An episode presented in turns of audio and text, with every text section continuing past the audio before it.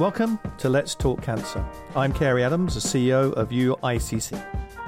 Antimicrobial resistance, or drug resistance, is a serious health threat to humanity.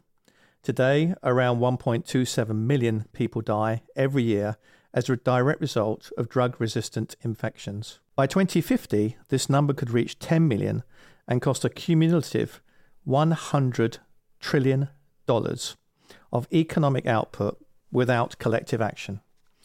Drug resistance occurs when germs are not killed by the medicines designed to destroy them. Why? Because the overuse or misuse of today's antibiotics and other antimicrobials makes them ineffective over time. They simply don't work. Drug resistant infections are especially dangerous for cancer patients because the treatment they receive exposes them to a greater likelihood of infection. Few people know that today. Infection has become the second leading cause of death in patients with cancer. To mark World Antimicrobial Awareness Week, we speak to Kevin Outterson, Executive Director of CARB-X, an international public private partnership to accelerate global antibacterial innovation. Kevin, welcome and thank you very much for giving us your time today. Always happy to do anything to, to help the fight against cancer. Now, the WHO has added antimicrobial resistance to its list of 10 biggest threats to health worldwide. So, perhaps to begin with, could you explain why antimicrobial resistance occurs and why it's becoming such a major health risk? When you think about different types of medicine, uh, antibiotics are probably the, one of the most important classes of drug in human history. They, they've really done amazing things to extend human lifespan.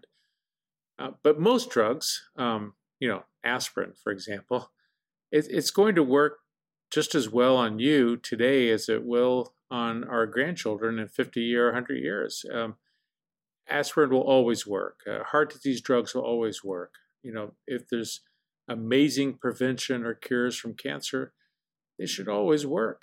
Um, the difference is that for anything with a microbial target, antiviral, antibacterial, um, you have to worry about evolution. You have to worry about the target, the microorganism, changing over time and therefore becoming resistant. So for for antibiotics, penicillin was an amazing discovery. But as soon as we started using it, we needed to start discovering another penicillin just to avoid falling behind. Uh, so it's different from anything else that we've looked at. And uh, we've become so used to having these drugs, these uh, amazing, you know, miracle, the original miracle drug, that uh, we don't understand that we have to work hard just to avoid slipping behind. We have um, in UICC been looking at this for the last year and a half because it was raised with us by certain cancer societies that they were seeing like one in five cancer patients were actually uh, being affected by an infection. And many of those led to them being in intensive care as a result of that infection. So, what is it about cancer patients specifically, they feel, that, that leaves them open to antibiotic uh, resistance? I published together with some infectious disease physicians uh, a review that looked at this issue in the Clinical Journal of the American Cancer Society uh, last year. And uh, but anyone here who's you know a survivor of cancer or has a friend, or family member who's gone through cancer, you understand how invasive some of the treatments are.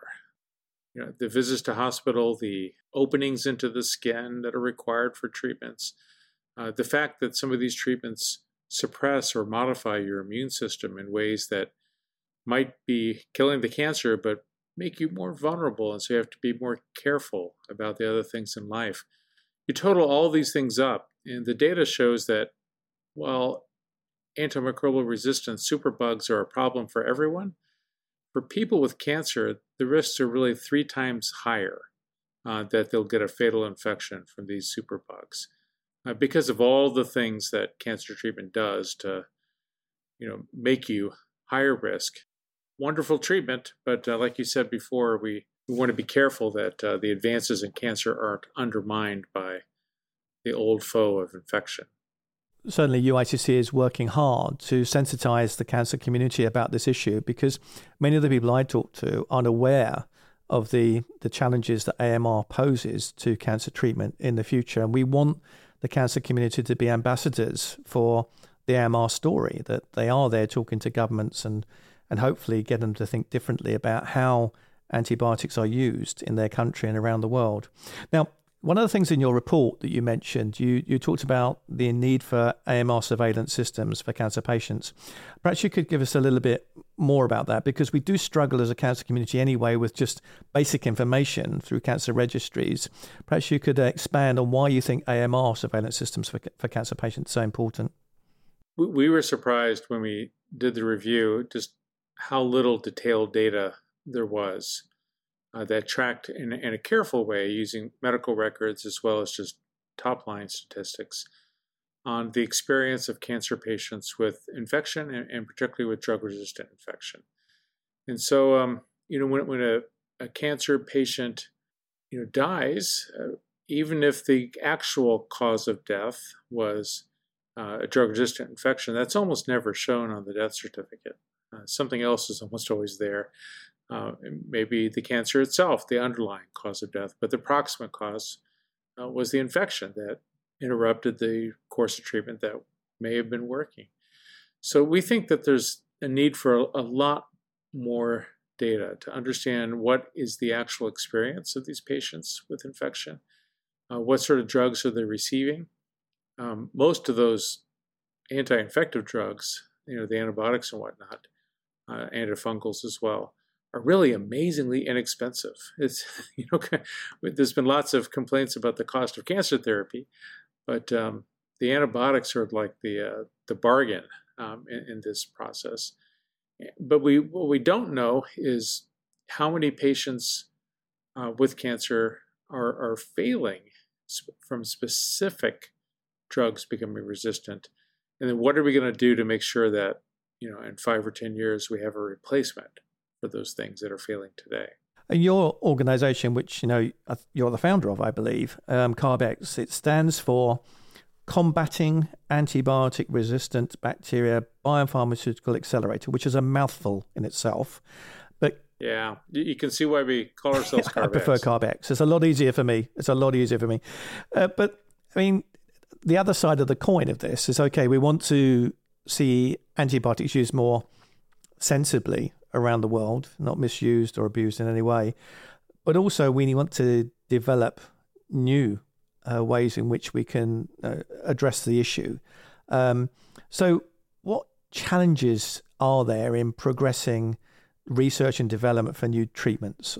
What, what are the barriers? Why aren't we seeing more antibiotics coming onto the market? I mean, we see so much investment and so many companies investing in cancer treatment and care. Um, a lot of new medicines planned to come out in the next five, ten years.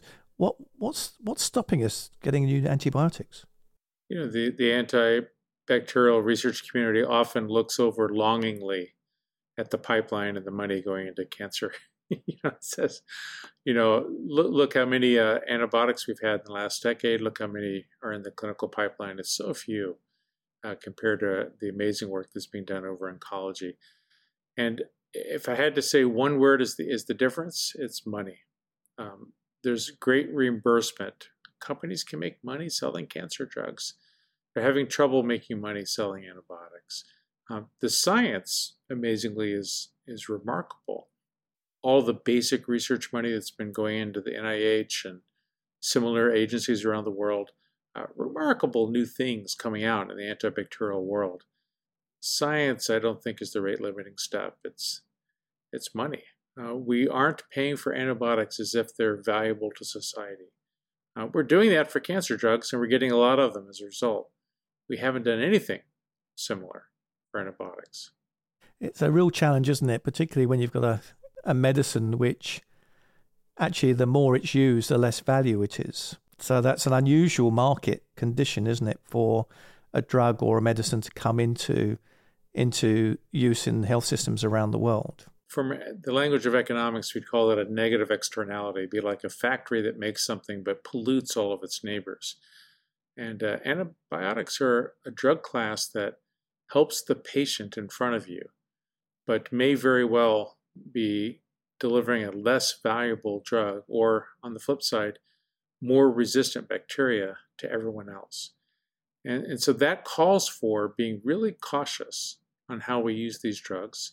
Uh, we don't want to give them inappropriately to any patient because it could damage their microbiome. And it certainly can damage the usefulness of the drug for everybody else, including our children. So um, we want to be careful with them. And that really is the root of the problem. Um, is that a new antibiotic gets to market uh, for excellent reasons. We put them behind glass and we say, you know, break glass only in case of emergency. We try to use it as little as possible for the first five or 10 or 15 years. But uh, for a company that spent 15 years bringing a product to market, they get FDA approval and then they're told, let's use your brand new drug almost with no one for, for as long as we can. Uh, that's a great answer for public health. It's a terrible answer for the company. It's why the majority of them are going bankrupt and leaving the sector. It's why we have so few new drugs, is that reality has penetrated to the boardrooms of the drug companies. We're going to have to find another way of, of rewarding that investment because um, the standard ROA process doesn't work, obviously. The United Kingdom is doing exactly that. They they have pioneered a new way to pay for antibiotics. Uh, they've selected two antibiotics. They're you know those contracts are live now. It's a remarkable first in the world system of really paying as a subscription. Let's pay for the value of having these antibiotics in England without any regard to the volume of sales in the country. So paying for the protection value. There's a proposed legislation in the US, there's processes in other G7 countries also looking to do the same. But really the the United Kingdom has been the pioneer and the rest of the of the leading countries, the wealthy countries of the world need to follow suit. There are other things as well. What about diagnostics? Um, how is that going? Can you see developments and improvements in the way we can diagnose um, infections? Diagnostics is a key issue. We, we learned so much about the importance of diagnostics in COVID. Uh, we had both positive and negative experiences. We broke the barrier of, of getting you know, rapid diagnostics into the hands of people in their homes. There, there were arguments five years ago that all of us weren't couldn't be trusted to do these t- sort of tests at home, that it had to be done in a doctor's office. Well, you know, a couple of billion test results later, uh, you know, I think people are pretty comfortable now with lateral flow assay rapid uh, rapid tests and, and do it all the time now. And so the question is, can we get a diagnostic into the hands of of patients and into the hands of treating physicians, not just in the shiny hospitals and capital cities, but uh, you know everywhere that patients need this information. Because if you could reliably tell a patient you don't need an antibiotic, you have a viral infection, we, we save a lot of unnecessary use of antibiotics. And and also if you can tell a doctor this patient, you know, the superbug they have is resistant to everything you would normally give them, and you must get drug X or drug Y, the new things, uh, or else they die all of that is amazingly important clinical information. So we're we're working hard to get that done. Uh, there are economic challenges that are different from what I described with antibiotics, but uh, that are daunting in this space. And I'll just say the simplest of them is that if an antibiotic is really inexpensive, you know, five dollars or four dollars, you know, a script that you would pick up at, at Walmart, um, a diagnostic that is designed to encourage you not to take that drug, if it's going to be cost effective just at that patient silo, uh, the diagnostic has to be almost free. You know, you can't have a $10 diagnostic to save a $5 prescription. So there needs to be some thinking on ways to make the diagnostic free or nearly free, which is what we did with COVID. The PCR test, we got billions of those for, for free from the government because otherwise you you've put people in an impossible situation. You have to spend more money uh, in order to to save money by not taking the antibiotic when the antibiotic is so cheap. Let's move on to the World Antimicrobial Awareness Week 2022. Um, the title of that is Preventing Antimicrobial Resistance Together. So let's, let's pick that apart slightly. So uh, it implies obviously prevention. Um, so What can be done at global and national level to improve infection prevention and to control it? What, what, is, what is the best practice that you've seen around the world? I think the best infection is the one that never happens. To create a brand new drug is really an amazing scientific and technological feat that takes 15 years and, and lots of money. A similar amount of money spent to improve the quality of the water supply and the sanitation systems in major cities or medium sized cities and, and poor countries around the world could have an amazing impact. We have vaccines that are effective against some bacteria and, and some viruses. And uh, getting those vaccines into the arms of people that would benefit from them is, is really almost everybody uh, is, a, is an amazingly cost effective strategy. So while I at CARB-X, you know, focus on you know, trying to get new technologies to the market, it's it's important that these prevention technologies, whether it be vaccines or clean water, clean food, um, sanitation, that that these are also advanced. It doesn't matter what the infectious disease threat. If we have a good primary care system, we can we can deal with it in the first few months while we try to devise something more specific. And similarly, you know, a lot of the reduction in mortality in the wealthier countries in the 20th century, the early part of the 20th century and latter part of the 19th, was due to things as simple as clean water, as profound and powerful as that. So um, it doesn't help if some, a cancer patient gets 21st or 22nd century technology cancer treatment, but then goes home to a situation in which clean water, clean food, and sanitation is not assured.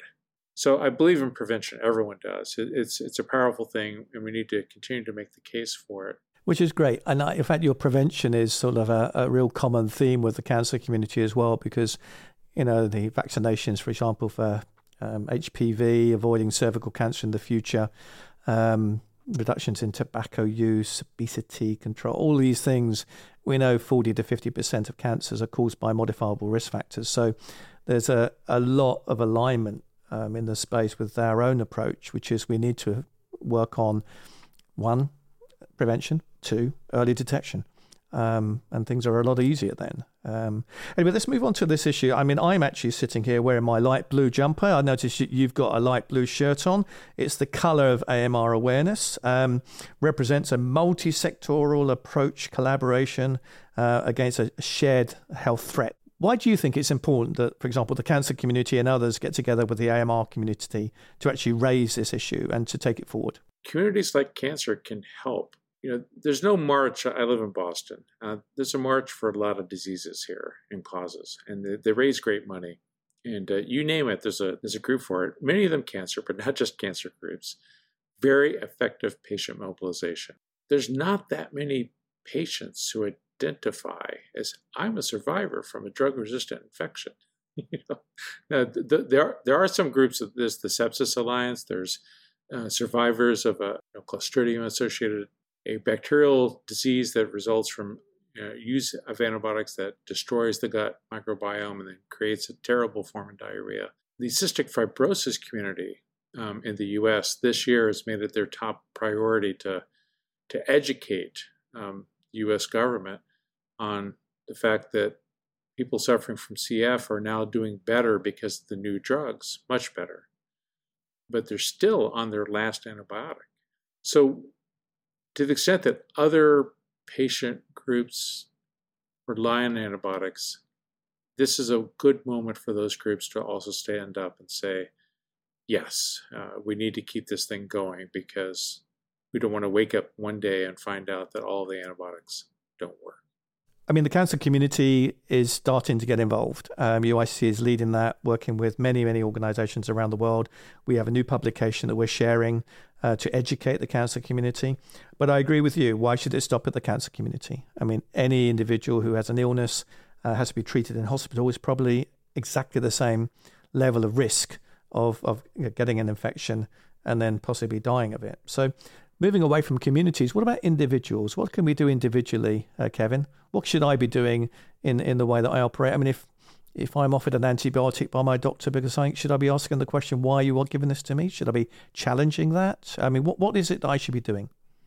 Well, I'd also I'd always encourage you to have a you know reasonable conversation with your doctor about you know what they're saying. But if you talk to doctors, they they frequently say that that they'll give an antibiotic because the patient is asking for it, or that the physician is feeling pressure uh, to do something. There's a lot of research work that's identified this and, and articulated how this happens. And in the US, a lot of physicians are rated um, by the health insurance plan. The patients give them a rating, like a Yelp rating or an Airbnb rating. You know, if, if the doctor tries to be really strict on not giving antibiotics, all it takes is a couple patients giving them a one, you know, for there to be trouble with their reimbursement from health insurance. So the, we can be informed patients that ask reasonable questions and don't demand an antibiotic when you have a viral infection.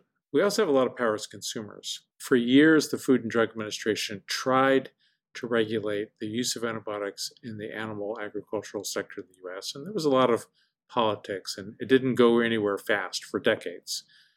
The biggest change in the past few years in terms of agricultural use of antibiotics in the United States has been major corporations like McDonald's and Chick fil A and, and uh, other you know, chain food restaurants and, and big retailers beginning to announce and then implement uh, transitioning to antibiotic free types of meat.